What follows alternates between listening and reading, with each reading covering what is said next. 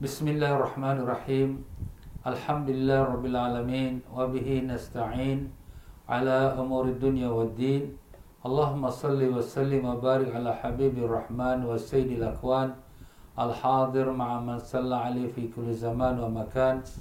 Wa ala alihi wa sahbihi wa tabihi bihsan Rabbi syrah li sadri wa yasir li amri. Wa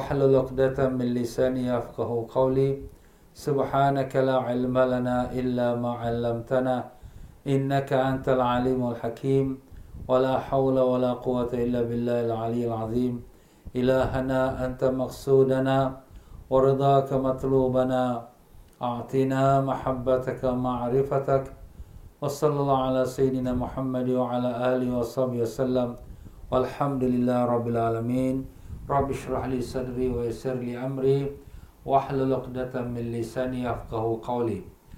Muslimin dan muslimat rahimakumullah.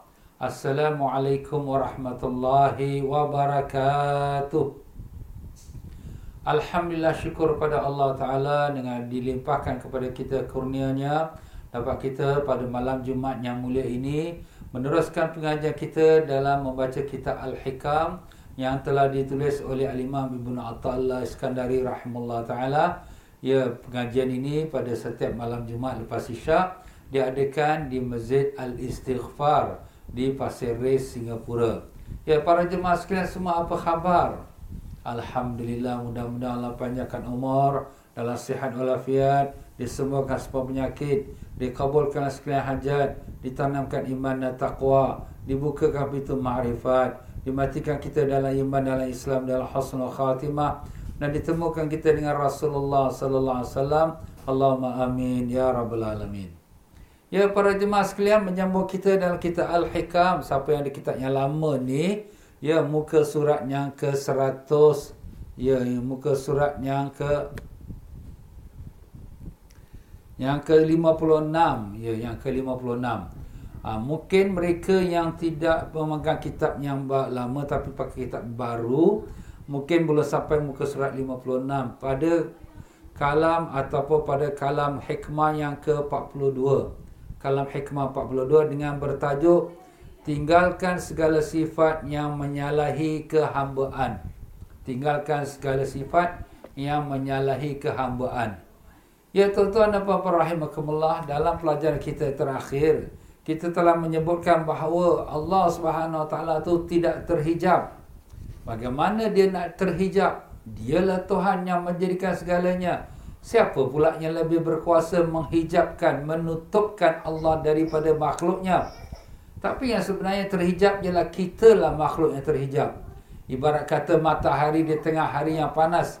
Tak ada apa yang melindunginya daripada dilihat oleh sesiapa. Tapi kenapa kita tak melihatnya? Karena kita mata yang buta. Karena mata kita sakit. Jadi sebab tu kita tak nampak matahari. Jadi bukanlah kerana matahari itu tertutup Tapi kerana diri kita lah yang sakit. Itulah ibaratnya. Bukanlah Allah Ta'ala itu yang tertutup. Allah Ta'ala itu sentiasa ada. Bahkan dialah yang maha ada. Sebelum ada segala dialah yang ada. Bahkan wujudnya ialah wujud hakiki. Wujudnya sebenarnya Dialah yang menjadikan segala-galanya. Mana siapakah pula yang berkuasa untuk nak menutup Allah Tapi yang sebenarnya kita lah yang tertutup Tertutupnya kenapa kita tertutup? Ha, kerana mempunyai kita adalah sifat-sifat yang tercela yang menutupkan hati kita, mata hati kita daripada sifat-sifat yang jelik, daripada sifat-sifat yang jahat dan daripada dosa-dosa yang telah menebal. Ibarat kata orang yang dah sakit mata, dia tak nampak cahaya. Ibarat orang yang dah buta, dia tak nampaklah cahaya. Begitulah Allah Ta'ala menggambarkan dalam ayatnya. Man kana fi hadhi a'ma wa huwa fil akhirati a'ma wa adallu sabila. Siapa yang buta di dunia, maka dia akan lebih lagi buta di akhirat dan akan sesatlah jalan dia. Jadi buta di dunia bukan buta mata zahir, tapi buta mata hati. Mata hati ni buta kenapa? Kerana diselaputi dengan sifat-sifat yang jelek, akhlak yang buruk dan sifat-sifat kesyaitanan. Maka dengan sebab itulah Alimah bin Atta'illah Skandari rahimahullah ta'ala. Nak menerangkan dan nak menunjukkan kepada kita jalan bagaimana hendak melepaskan kita daripada penyakit mata hati yang buta. Untuk kita melihat kebesaran Allah Subhanahu Wa Taala ialah dengan kalam hikmah yang berikutnya iaitulah tinggalkan segala sifatnya menyalahi kehambaan. Itulah jalannya.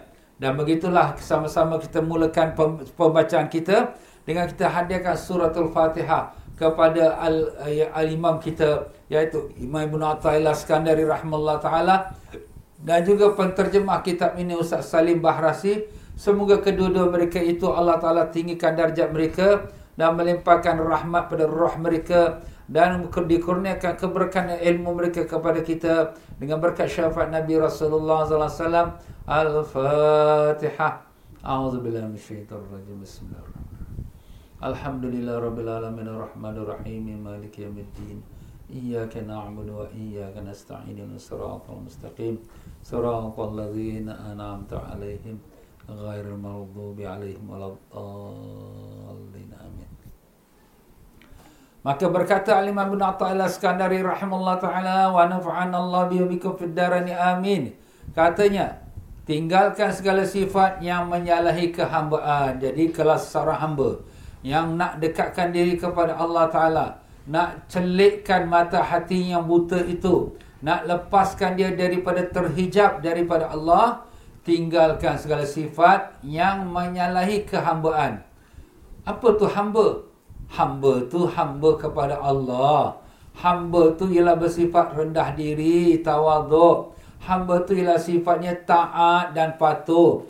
Hamba tu ialah sifatnya tidak mengingkari perintah hamba tu ialah sifatnya tu menurut apa yang disuruh dan tinggalkan yang dilarang.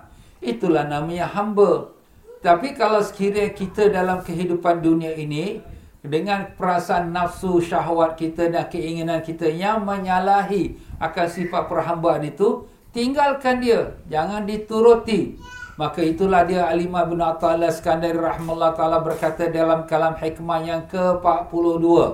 Katanya, Ukhruj min awsafi bashariyatika an kulli wasfin munaqidin li ubudiyatika litakuna li, li nida'il haqqi mujiban wa min hadratihi qariban. Artinya, keluarkanlah diri kamu dari sifat-sifat kemanusiaanmu. Yang ini sifat yang jelek dan sifatnya rendah. Ialah semua sifat, iaitu semua sifat yang menyalahi sifat kehambaan. Ha, sifat yang kemanusiaan yang mana yang kita nak keluarkan diri kita. Sifat-sifat yang menyalahi sifat kehambaan. Sifat hamba, taat, ikut perintah, ikut takut dan senantiasa menjalani perintahnya dan tidak melanggar larangannya. Supaya, supaya apa? Supaya mudah bagimu untuk menyambut panggilan Allah. Jadi bila Allah panggil ya ayyuhallazina amanu wahai orang beriman ya rabbi ya Tuhan apa dia? Ha, kita dah bersiap sedia dah untuk menerima panggilan Allah dan mendekatkan diri kepada Allah. Ha, itulah dia tuan-tuan. Ha, itu cakapan Imam bin Athaillah ni cukup ringkas tapi padat. Apa dia? Tinggalkan sifat kehambaan yang menyalahi tinggalkan sifat kemanusiaan yang menyalahi akan sifat kehambaan. Maka diterangkan dengan komentar di sini sifat-sifat manusia yang berhubung dengan faham agama iaitu dari segi kefahaman agama kita lah. Sifat manusia dari segi sains darah daging kita tapi dari segi keagamaan ialah terbagi kepada dua. Kita ada sifat zahir yang dilakukan oleh anggota jasmani dan kita ada sifat batin yang berlaku dalam hati rohani. Ha, jadi kita ni ada dua tuan-tuan.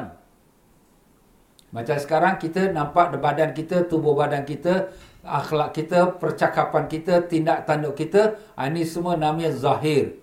Ya, bersangkut dengan anggota jasmani kita.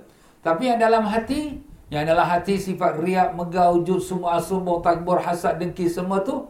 Ha, itu adalah sifat kerohanian yang tak nampak dengan mata. Tapi itu lebih lagi bahaya daripada yang zahir. Dan batin iaitu berlaku dalam hati iaitu dan rohani. Ha, jadi itulah kita ada dua. Kita ada dua, kita katakan unsur, unsur jasmani dan unsur rohani. Dan dengan itu kita kena lihat dan perhatikan kedua-dua unsur jasmani dan rohani itu tidaklah dia tu melakukan perkara-perkara yang menyalahi sifat kehambaan. Sedang yang berhubungan dengan anggota zahir iaitu jasmani terbagi pada dua. Yang jasmani kita ni pun ada dua sifat. Sifat yang pertama yang sesuai dengan perintah bernama taat. Ha, jadi taat zahir. Ha, itu taat pada zahir. Kita salat, kita puasa, kita zakat, kita pergi haji dan amal-amal taat yang baik ha, itu namanya taat. Dan yang menyalahi perintah Allah itu namanya maksiat. Ha, Nauzubillah minum arak, berjudi dan begitulah perbuatan-perbuatan yang tak dibenarkan Allah. Ha, itu namanya maksiat. Jadi maksiat zahir. Taat zahir dan maksiat zahir berlaku pada jasmani kita yang kita nampak dengan mata kepala kita. Demikian pula yang berhubungan dengan hati terbagi kepada dua. Ha, dalam jas, dalam rohani kita pun ada dua juga. Ada dua sifat. Sifat yang pertama iaitu yang sesuai dengan hakikat kebenaran yang bernama iman dan ilmu. Maknanya kita ni orang beriman. Ikut perintah Allah, taat pada Allah, yakin kepada Allah, yakin kepada malaikat adanya malaikat, yakin pada apa yang disampaikan oleh Rasul, Rasul Allah, yakin apa yang dalam Al-Quran dan kitab-kitab suci. Ha, itu namanya iman dan ilmu pengetahuan kita tentang agama. Ha, itulah namanya taat pada batin. Dan yang berlawanan dengan hakikat kebenaran, iaitu berlawan dengan sebenarnya hakikat iman, Iaitu apa? Riak, ujub, megah, sombong, takbur. Ha, itu mana maksiat batin. Jadi keringkasannya tuan-tuan, kita ni ada taat zahir, taat batin. Ada maksiat zahir, maksiat batin. Ha, jadi kadang-kadang kita ni duk sangka kita dah baik dah. Semayang tak tinggal, bagus, taat zahir. Eh, ibadat tak tinggal. Tapi dalam batin kita ada riak, ada ujub, ada megah. Jadi maksiat juga ni. Walaupun zahirnya tu baik tapi dalam hatinya tu masih lagi dengan dosa, masih lagi namanya dia tu ahli maksiat. Nauzubillah. Manakala pula orang yang membuatkan kita maksiat zahir. Ha, dan kalau dah maksiat zahir, maksiat batin pun tak akan tertinggal. Ha, jadi itulah dia tuan-tuan dan puan-puannya. Jadi bila kita mengatakan di kita mengerjakan taat, kita kena menyempurnakan kedua-dua taat. Taat zahir dan taat batin. Maknanya zahir kita ikut perintah Allah, ikut syariat, apa yang disuruh kita buat, apa yang dilarang kita tinggalkan dan juga hati kita pun, rohani kita, jiwa kita pun ikhlas, jujur, amanah, taat pada Allah, tidak sifat munafik, berpura-pura, menunjuk-nunjuk, bermegah-megah tidak. Ha, nampak? Ha, jadi dengan itu kita menyempurnakan sifat kehambaan sifat kehambaan yang zahir dan sifat kehambaan yang batin barulah sempurna kita kehambaan kepada kepada Allah taala ha, jadi begitulah dia sifat manusia ni Allah taala jadikan semua kita manusia Allah jadikan memang sifat kemanusiaan tapi kita kena cek kita kena semak jangan kita rasa berpuas hati aku dah sembahyang aku dah puasa nanti dulu ada tak hati kau pun taat pada Allah? Ada tak hati kau tu jujur pada Allah? Adakah megah sifat riak, megah sombong, takbur dalam hati kau tu nak kena buang? Ha, sebab itulah sini Allah SWT sebutkan di dalam ayat Quran mengenai sifat-sifat manusia.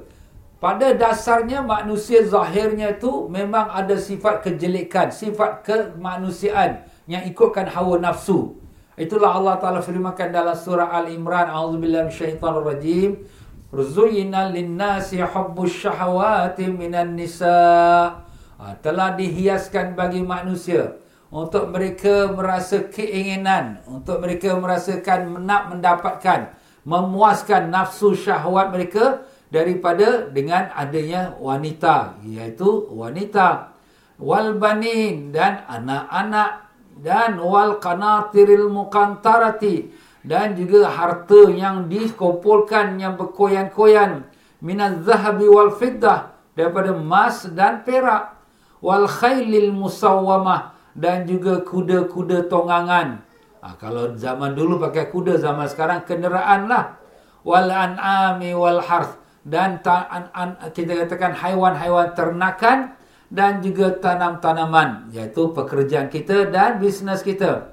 Ha, itulah manusia telah dihiaskan, telah dinampakkan keindahannya, kecantikannya dan keinginannya kepada wanita, keinginan kepada wanita, nafsu syahwat kita ya dan juga kepada anak-anak nakkan anak dah kahwin nak anak pula sayang-sayang pada anak sampai tak ingat hukum agama dan begitulah sayang pada harta nak keluarkan sedekah nak keluar zakat tu rasa sayang ya, kita pada harta kita. Dan demikianlah kita sayang kepada kenderaan kita. Cala sikit saja kita dah rasa marah. Siapa yang buat ni? Ha, marah kita kalau kereta kita bercalah orang ada gariskan. Dan demikianlah sayang kita pada pekerjaan kita dan kepada perniagaan kita. Zalika hayat mata'ul hayatid dunia. Itulah perhiasan hidup dunia. Ya. Ha, jadi tuan-tuan dan puan-puan rahimakumullah sifat-sifat ini yang asalnya memang ada pada manusia hendaklah kita semak, kita cek ada tak kita membuatkan atau mengikuti sifat kemanusiaan itu menyalahi sifat kehambaan keinginan kita pada wanita okey tapi ini bukan isteri kau ini bukan anak kau ini kenapa ni kau duduk sebelah-sebelah bermesra-mesra pula Ha, nampak? Ha, itu kita sudah jadikan perkara menyalahi sifat kehambaan. Hamba tu hamba apa? Hamba Allah. Hamba Allah tu macam mana? Taat pada Allah. Tak boleh kita berdua-duaan lelaki perempuan yang bukan mahram. Ha, tidak mereka berdua-duaan di tempatnya sunyi. Melainkan yang ketiganya ialah syaitan. Ha, jadi kita kena awas. Jangan kita biarkan diri kita kerana nafsu kita keinginan kita nak memuaskan keinginan nafsu kita, kita pun mengikutkannya. Sebab itulah pepatah Arab mengatakan iaitu nafsu ni, nafsu yang jahat itu dia lebih jahat daripada inna nafsa akhbath min min sab'ina syaitanan. Sesungguhnya nafsu yang jahat tu lebih jahat, lebih keji daripada 70 syaitan. Masya Allah. Jadi yang menggoda kita ni sebenarnya asal-asalnya ialah nafsu kita. Kita tengok saja iblis yang dibuang dan dilaknat daripada uh, syurga. Apakah siapakah syaitan yang goda dia? Jawapan dia nafsu dia. Mana ada syaitan lagi? Syaitan tu semua tu anak cucu dia lah si iblis. Ha, mana ada syaitan yang goda dia? Dia bapa syaitan. Tapi kenapa dia boleh ikutkan hawa nafsu dia tak sujud kepada Nabi Adam dengan um, bila diperintahkan oleh Allah Taala kerana nafsu dia yang tak mau sujud. Nafsu yang rasa diri itu lebih baik. Ana khairu minhu aku lebih baik daripada Nabi Adam. Ha, jadi oleh kerana nafsu dia tu sombong, takabur, maka dia pun tak mau turut perintah Allah, dia pun dilaknat. Ha, nampak tuan-tuan? Nafsu ni lebih jahat daripada 70 syaitan. Sebab tu disebut oleh Imam Ghazali rahimahullah taala di dalam kitab Mukasyafatul Qulub Nafsu ni bila Allah Ta'ala jadikan dia saat pertama, Allah Ta'ala tanya pada dia, Hei nafsu, siapa engkau, siapa aku? Jawab dia, engkau, engkau lah, aku, akulah. Wah, sombong betul dia, tak mau nak mengaku diri dia hamba. Kemudian Allah Ta'ala rendamkan dia dalam api neraka untuk beberapa tahun lama. Kemudian dikeluarkan daripada api neraka. Hei nafsu, siapa engkau, siapa aku? Engkau, engkau lah, aku, akulah. Wah, masih lagi degil, keras dia tu. Ha, kemudian Allah Ta'ala laparkan dia, kebulurkan dia. Bila dia lapar dah kebulur dan longlai dah, badan pun dah tak larat dah. Ha, barulah Allah Ta'ala tanya, Hei nafsu, siapa kau, siapa aku? Barulah dia mengaku, kau lah Tuhan, akulah hamba. Ha, sebab tu lapar ni dia, dia antara hikmahnya untuk menundukkan nafsu kita. Ha, sebab itulah Nabi SAW apabila dia berpesan untuk kita berpuasa, Nabi sallallahu alaihi wasallam mengatakan ya masyara syabab man istata'a minkumul ba'a falyatazawwaj. Wahai pemuda-pemuda siapa yang mampu antara kamu untuk kahwin kahwinlah. Ha, jadi orang muda-muda ni suruh kahwin. Kenapa? Sebab nafsunya kuat. Jadi suruh kahwin faman lam yastati fa alaihi bisawm fa innahu lahu wija siapa yang tak mampu nak kahwin tak tak ada duit ustaz kerja pun baru start kerja je belum sempat kumpul lagi Ha, baiklah. Maka fa'alihi bisawm hendaklah dia berpuasa. Kenapa? Fa innahu lahu wija kerana puasa tu menjadi perisai bagi diri dia. Ha, perisai dari apa? Perisai daripada mengikutkan hawa nafsu. dah puasa lah badan dah lembik, nafsu pun dah lembik lah. Ha, sebab tu Nabi SAW suruh kita banyak berpuasa. Jadi dengan puasa itu dapat menghindarkan kita daripada terikut dengan hawa nafsu. Ha, jadi itulah di antara caranya bagaimana kita nak mengalahkan hawa nafsu kita. Sebab tu orang yang bijak, orang yang merendahkan hawa nafsunya. Apa kata Nabi SAW? Al-Qayyis madana nafsahu wa amila lima ba'dal maut. Orang yang bijak itu orang yang menundukkan hawa nafsunya dan beramal untuk setelah mati dia. Kita nak mati dah ni, amal tak ada lagi ni, amalan kita masih copang camping, eh, mari bangun bangun tahajud. Mari kita baca Quran, mari kita banyakkan sedekah. Siap-siap nak mati dah ni. Ha, itulah orang yang bijak. Dan dia menundukkan hawa nafsunya. Menundukkan hawa nafsu yang mana? Yang bertentangan dengan hukum agama. Nafsu nak makan, makanlah. Nafsu nak berkahwin, kahwinlah. Tapi jangan kita makan berlebihan sampai menjadikan mudarat.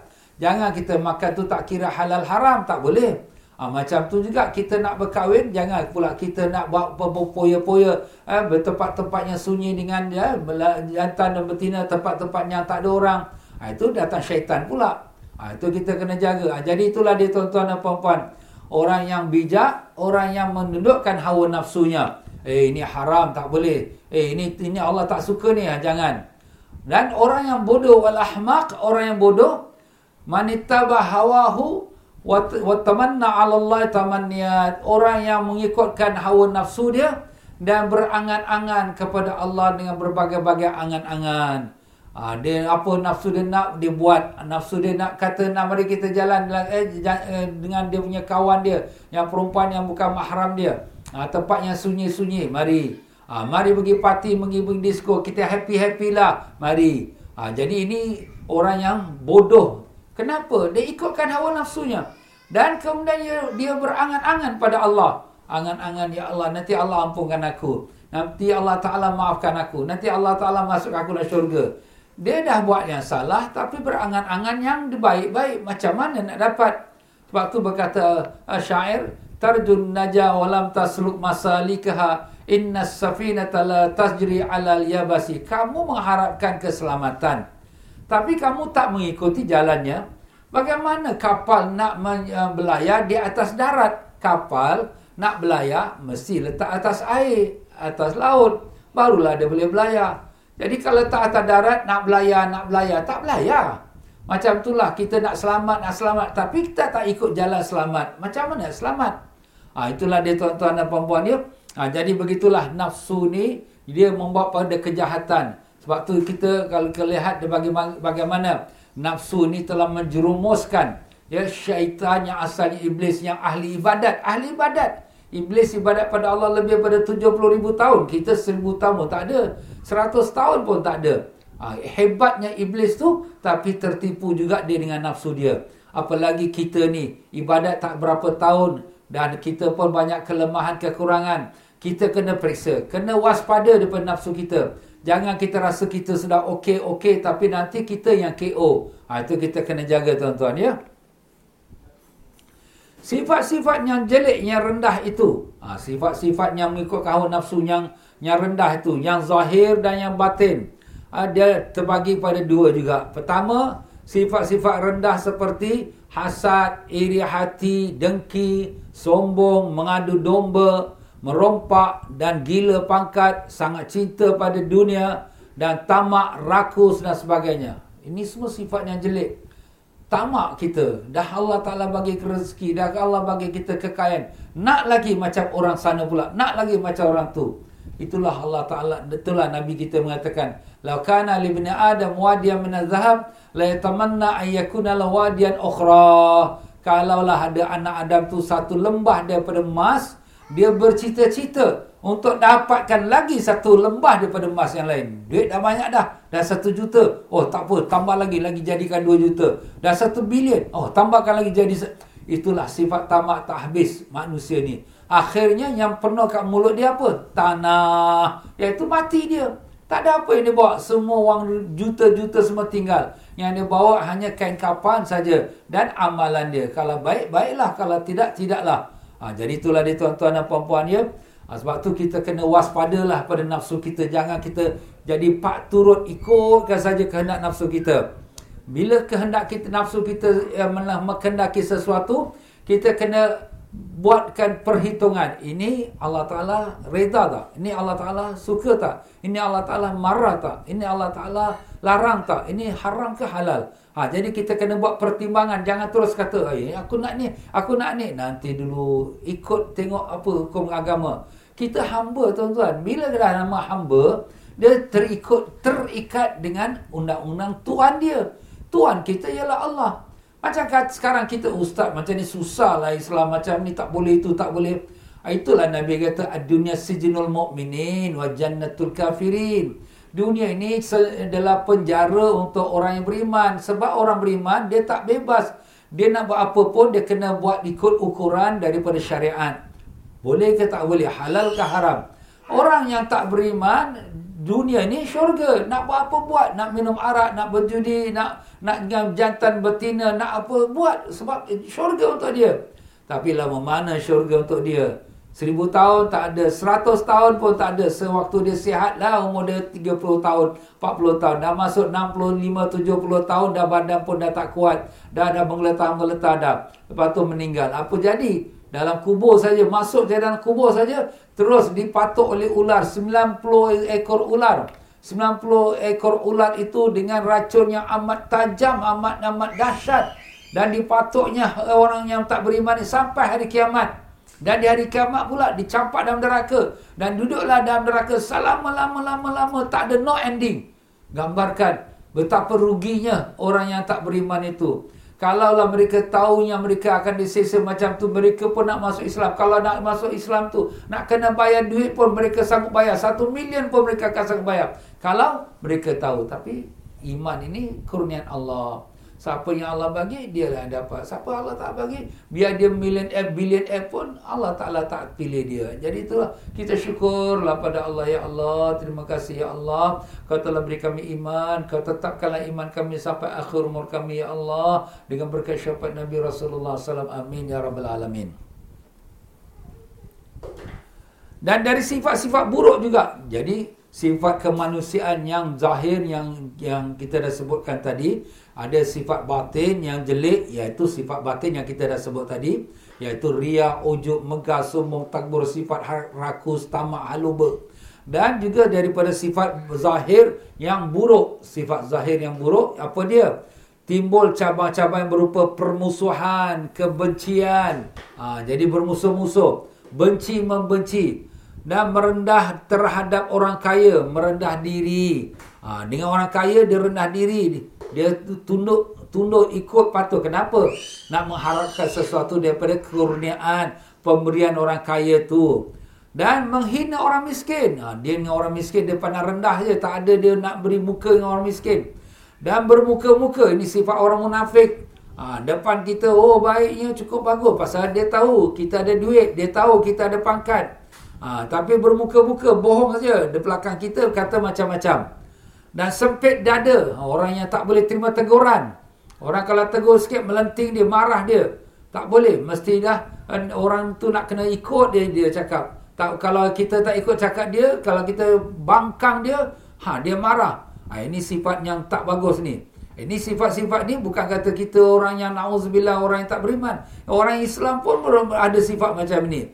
Saya pergi jauh lah kita dalam rumah tangga suami isteri. Bila isteri cakap, ha, suami tak boleh nak terima.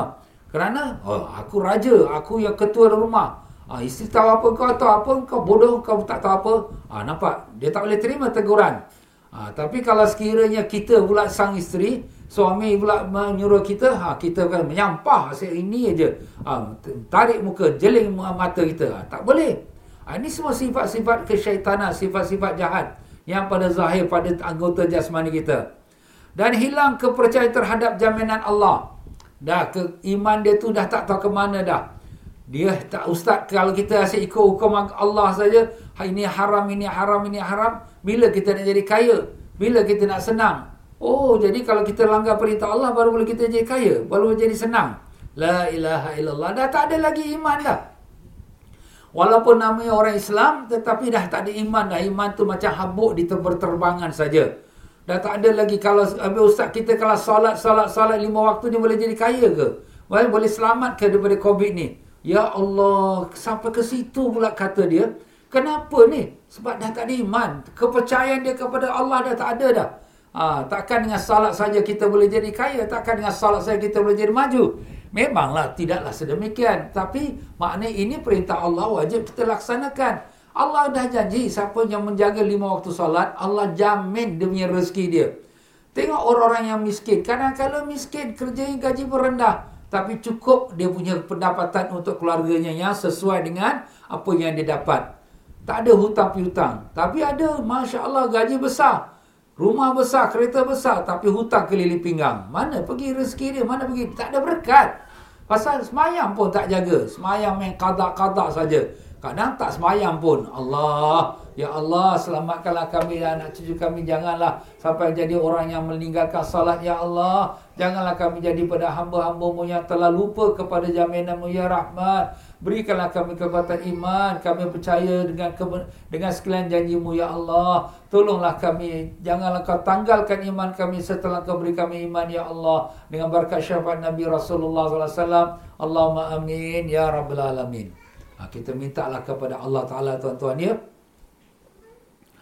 Ha, itulah sifat-sifat yang jelek, sifat-sifat yang buruk, akhlak yang buruk. Dan sifat kejam. Kejam tu maknanya tak ada sifat belas kasihan. Ya, dia nak melakukan sesuatu kejahatan ataupun nak membalas dendam kepada siapa yang dia musuh. Dia tak ada sifat belas kasihan pun. Na'udzubillah mizalik.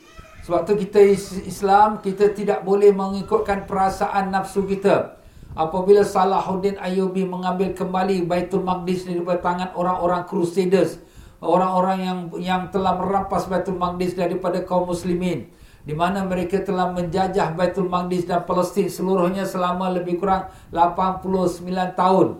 89 tahun. Di waktu mereka masuk Baitul Maqdis, orang-orang orang-orang Crusaders ini mereka bunuh semua orang Islam yang dalam Baitul Maqdis. Tak kira orang tua, perempuan, anak, lelaki, perempuan, anak-anak, budak-budak, baby, semua dia bunuh.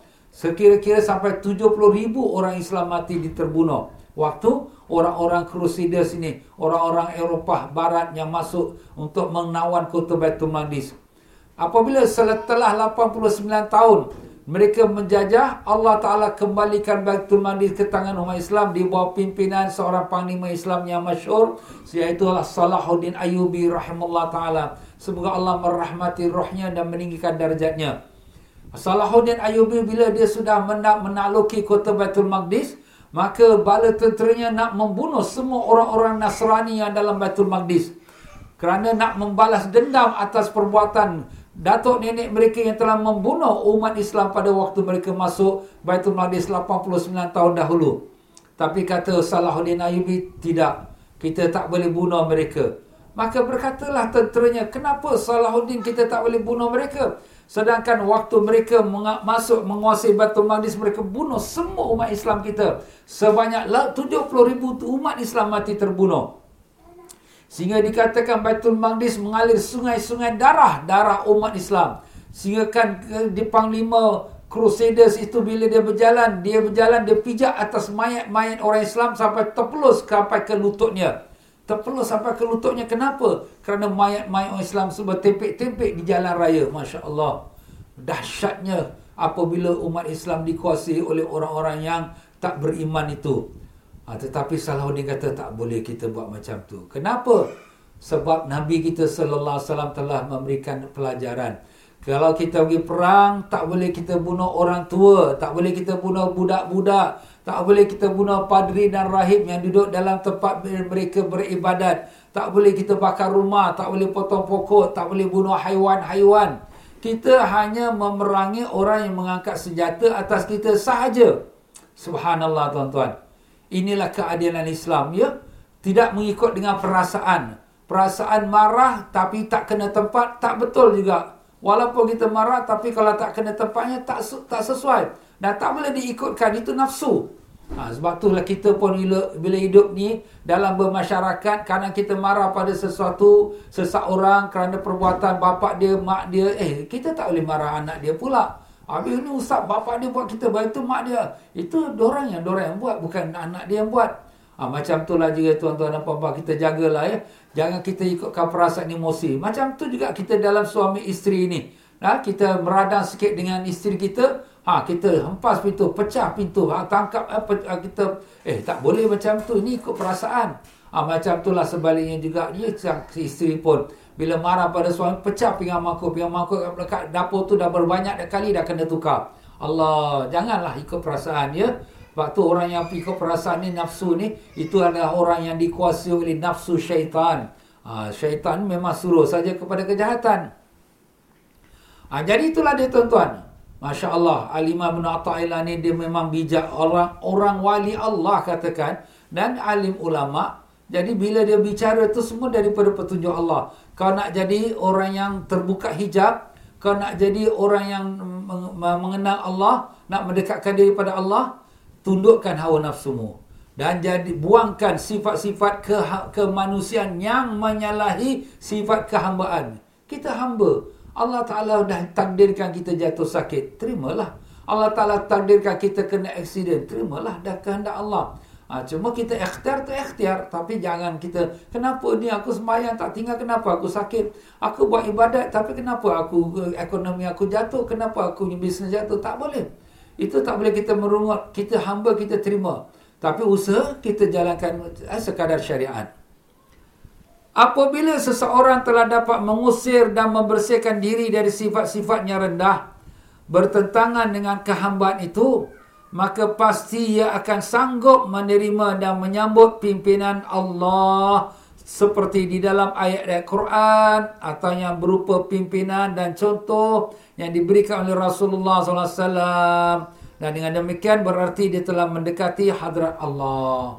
Ustaz, macam mana ni kita nak dekatkan diri pada Allah Ta'ala? Dua jalan. Pertama, kita tundukkan kita punya hawa nafsu kita. Jangan ikutkan hawa nafsu yang bertentangan dengan apa yang sifat kehambaan.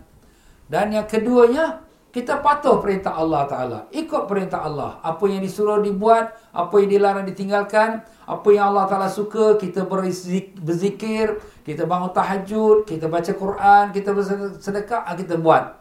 Dan apa yang dicontohkan Nabi SAW, akhlak-akhlak Nabi, cara bicara Nabi, cara pergaulan Nabi, cara perangai Nabi, perbuatan Nabi, kita contohi. Ikut sunnah Nabi SAW. Apa kata Allah Ta'ala? Laqad kana lakum fi rasulillahi uswatun hasanah liman kana yarjullah wal yawmal akhirah. Adalah dalam diri Rasulullah SAW tu sebaik-baik contoh bagi kamu, bagi siapa? bagi orang yang mengharapkan pertemuan pada hari akhirat dan bertemu dengan Allah Subhanahu Wa Taala. Faman kana yarjullah wal yaumal akhir. Siapa yang berharap nak bertemu dengan Allah, nak mendekatkan diri pada Allah, maka ambillah Rasulullah sebagai contoh. Itu Allah Taala dah beri jaminan dah tu.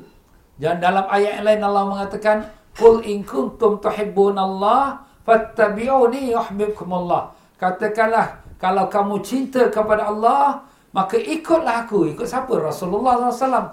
Fattabi'uni. Yuhbibkumullah. Akan pasti Allah mencinta kamu. Wa yaghfir lakum zunubakum. Wallahu ghafur rahim. Dan Allah akan ampunkan dosa-dosa kamu. Dan Allah maha pengampun lagi maha penyayang. Ha, jadi sini tuan-tuan dan puan-puan. Kita nak mendekatkan diri pada Allah Ta'ala. Kita lihat dan kaji dan periksa diri kita. Jangan kita berpuas hati dengan kita punya ibadat zahir kita tapi nafsu kita masih bermaharaja lila. Masih lagi malas kita nak beribadat yang sunat-sunat. Masih lagi kita sombong dan megah dengan ibadat kita. Kita rasa lebih baik. Jangan. Ini semua sifat-sifat yang tercela, sifat yang jelek, sifat syaitan mesti kita buang. Dan jangan ada sifat permusuhan dengan orang. Kita dengan manusia mana pun kita rasa sifat kasih sayang. Kenapa? Itulah sifat Rasulullah SAW kasih sayang pada semua makhluk bukan hanya kepada orang Islam kepada semua makhluk termasuk manusia dan termasuk juga haiwan-haiwan sebab mereka semua adalah ciptaan Allah taala. Jadi kita sayang kepada semua makhluk termasuk yang bukan beriman pun. Kesian mereka tak beriman. Nanti besok akhirat kesian nanti mereka kena azab. Doakan minta Allah berikan mereka pengampunan dan minta Allah taala berikan mereka hidayat. Kepada orang yang tak beriman kita nak minta doa untuk pengampunan itu dilarang. Tapi kita minta pada Allah supaya diberikan hidayah kepada mereka. Ha, jadi begitulah di tuan-tuan dan puan-puan. Hati kita contohlah sifat kasih sayang. Irhamu man fil ard yarhamkum man fis sama. Kasihanilah orang yang di bumi nescaya akan Allah mengasihani kamu. Malam yarham la yurham. Siapa yang tak ada sifat belas kasihan tidak akan dibelas kasihani akan dia kita sifat kesian tengok orang miskin ni. Kesian orang tu susah. Kesian tu anak yatim. Tak apalah kita bantulah sikit. Ada rezeki kita, kita pun berilah. Bahagian mereka pun kita pun perlu beri. Walaupun mereka tak minta pada zahirnya. Tapi mereka mengharapkan bantuan. Sekarang berapa banyak musibah-musibah terkena kepada umat Islam. Maupun Islam maupun yang tak beriman. Kita bantu mereka seberapa yang terdaya pada diri kita ini. Rezeki Allah Ta'ala beri. Ha, jadi itulah dia tuan-tuan dan puan-puan ya. Ha, jadi dengan sifat akhlak yang mulia, sifat akhlak yang baik dan juga pergaulan kita dengan isteri kita, dengan suami kita, dengan anak-anak dan rumah dan jiran-jiran kita, dengan mertua-mertua kita. Ha, dan dengan sifatnya kita rajin tahan ibadat pada Allah Ta'ala. Inilah akan mendekatkan diri kita kepada Allah Ta'ala ya. Sifat ubudiyah kehambaan ialah patuh taat terhadap semua perintah dan larangan. Mengerjakan perintah dan meninggalkan larangan tanpa membantah dan tanpa merasa keberatan. Tak ada soal jawab. Eh kenapa ustaz ni kenapa Allah Taala jadikan kita covid-19 ni? Tak ada soal jawab. Eh kenapa ni kita ni ibadat pun ibadat tak tinggal tapi kenapa kita susah? Tak ada soal jawab. Eh kenapa ni perintah sembahyang lima waktu ni menyusahkan orang? Tak ada soal jawab apa yang Allah Ta'ala perintah, sami'na wa ata'na. Kita dengar dan kita patuh. Ha, itu sifat hamba. Tak ada banyak tanya, tak ada banyak soal, tak ada itu, tak ada ini. Ha, itulah dia tuan-tuan dan puan-puan. Jadi kita sebagai hamba, kita praktikkan diri kita sebagai seorang hamba. Itulah antaranya amalan kita berpuasa. Kita tunduk pada kehendak Allah. Puasa tahan nafsu kita. Tak boleh kita cakap bohong, tak boleh kita buat maksiat dan kita tahan nafsu makan minum kita. Ha, jadi dengan itu juga dapat kita uh, menahankan kehendak nafsu dan dengan itu kita lawan nafsu kita. Ha, itulah barulah kita namanya jihad. Jihad yang paling besar sekali kata Nabi SAW ialah jihadun nafs. Jihad melawan nafsu. Jadi itulah dia tuan-tuan dan puan-puan rahimakumullah. Jadi apabila kita sudah mengetahui akan uh, perkara yang penting untuk kita nak membukakan hijab antara kita dengan Allah Ta'ala, nak mencelikkan mata hati kita untuk melihat kepada kebesaran Allah, untuk mendekatkan diri kita kepada Allah Ta'ala, kita periksa diri kita. Kita cek diri kita, muhasabah diri kita. Sebab tu sebelum kita tidur, kita fikir dulu, apa satu hari aku dah buat. Ini aku buat ni salah ni, astagfirullah. Kita taubat pada Allah. Minta ampun pada Allah. Kalau kita buat salah dengan orang, besok kita jumpa dia, minta maaf pada dia. Ha, jangan kita lewat-lewatkan. Mati tak kira bila tuan-tuan. Kita ingat mati lambat-lambat-lambat lagi. Tiba-tiba pop, meninggal dah. Habis tak ada lagi masa nak kita minta maaf. Ha, jadi begitulah di tuan-tuan dan puan-puan mudah-mudahan sedikit daripada tazkirah kita daripada kita Al-Hikam pada malam ini dapat membawakan kepada kita manfaatnya insya-Allah dan dapat kita amal dan kita praktikan ya. Jadi mudah-mudahan semua kita ya Allah ya Tuhan kami kau pimpinlah kami menjadi hamba-Mu ya Allah. Kami mengaku iman kami lemah ya Allah. Kami mengaku kami banyak melanggar larangan-Mu. Banyak kami abaikan perintah-Mu. Ya Allah, maafkanlah kami, Ya Allah. Kasihanilah kami, Ya Allah. Janganlah kau biarkan kami dikuasai nafsu dan syaitan. Kami lemah, kami daif ya Allah. Kalau kau tak tolong kami, siapa lagi yang akan tolong kami ya Allah? Kami tak ada Tuhan melainkan Engkau. Engkau lah Tuhan kami, Engkau lah Tuhan alam semesta ini ya Allah. Dari Engkau kami datang, kepada Engkau kami kembali. Tolonglah kami, bantulah kami ya Allah. Agar kami mudah tunduk pada perintahmu. Mengerjakan perintahmu dan meninggalkan laranganmu ya Allah. Rabbana azalamna anfusana. وإن لم تغفر لنا وترحمنا لنكونن من الخاسرين. اللهم اختم لنا بحسن الخاتمة ولا تختم علينا يا الله بسوء الخاتمة. إلهنا أنت مقصودنا ورضاك مطلوبنا. أعطنا محبتك ومعرفتك. ربنا آتنا في الدنيا حسنة وفي الآخرة حسنة وقنا عذاب النار وصلى الله على سيدنا محمد وعلى آله وصحبه وسلم سبحان ربك رب العزة عما يصفون والسلام على المرسلين والحمد لله رب العالمين Ya tuan-tuan dan puan-puan rahimakumullah Kuliah malam ini adalah merupakan program dakwah daripada Masjid Al-Istighfar Pasir Ris, Singapura Berdermalah tuan-tuan kepada pihak masjid ya mudah-mudahan menjadi amal soleh kita di sisi Allah dan akaun nombor masjid ada di depan skrin kita ni maka tuan-tuan dermalah yang seikhlasnya. Ha, sekian saja tuan-tuan dan puan-puan ya. Dengan itu saya minta maaf banyak kalau ada penyampaian saya tersilap kata terkasar bahasa tersinggung perasaan yang mana benar itu daripada Allah yang salah silap itu daripada kelemahan saya sendiri. Aku qauli hadza wa astaghfirullahalazim wa lakum wa billahi taufiq wal hidayah. Wassalamualaikum warahmatullahi wabarakatuh.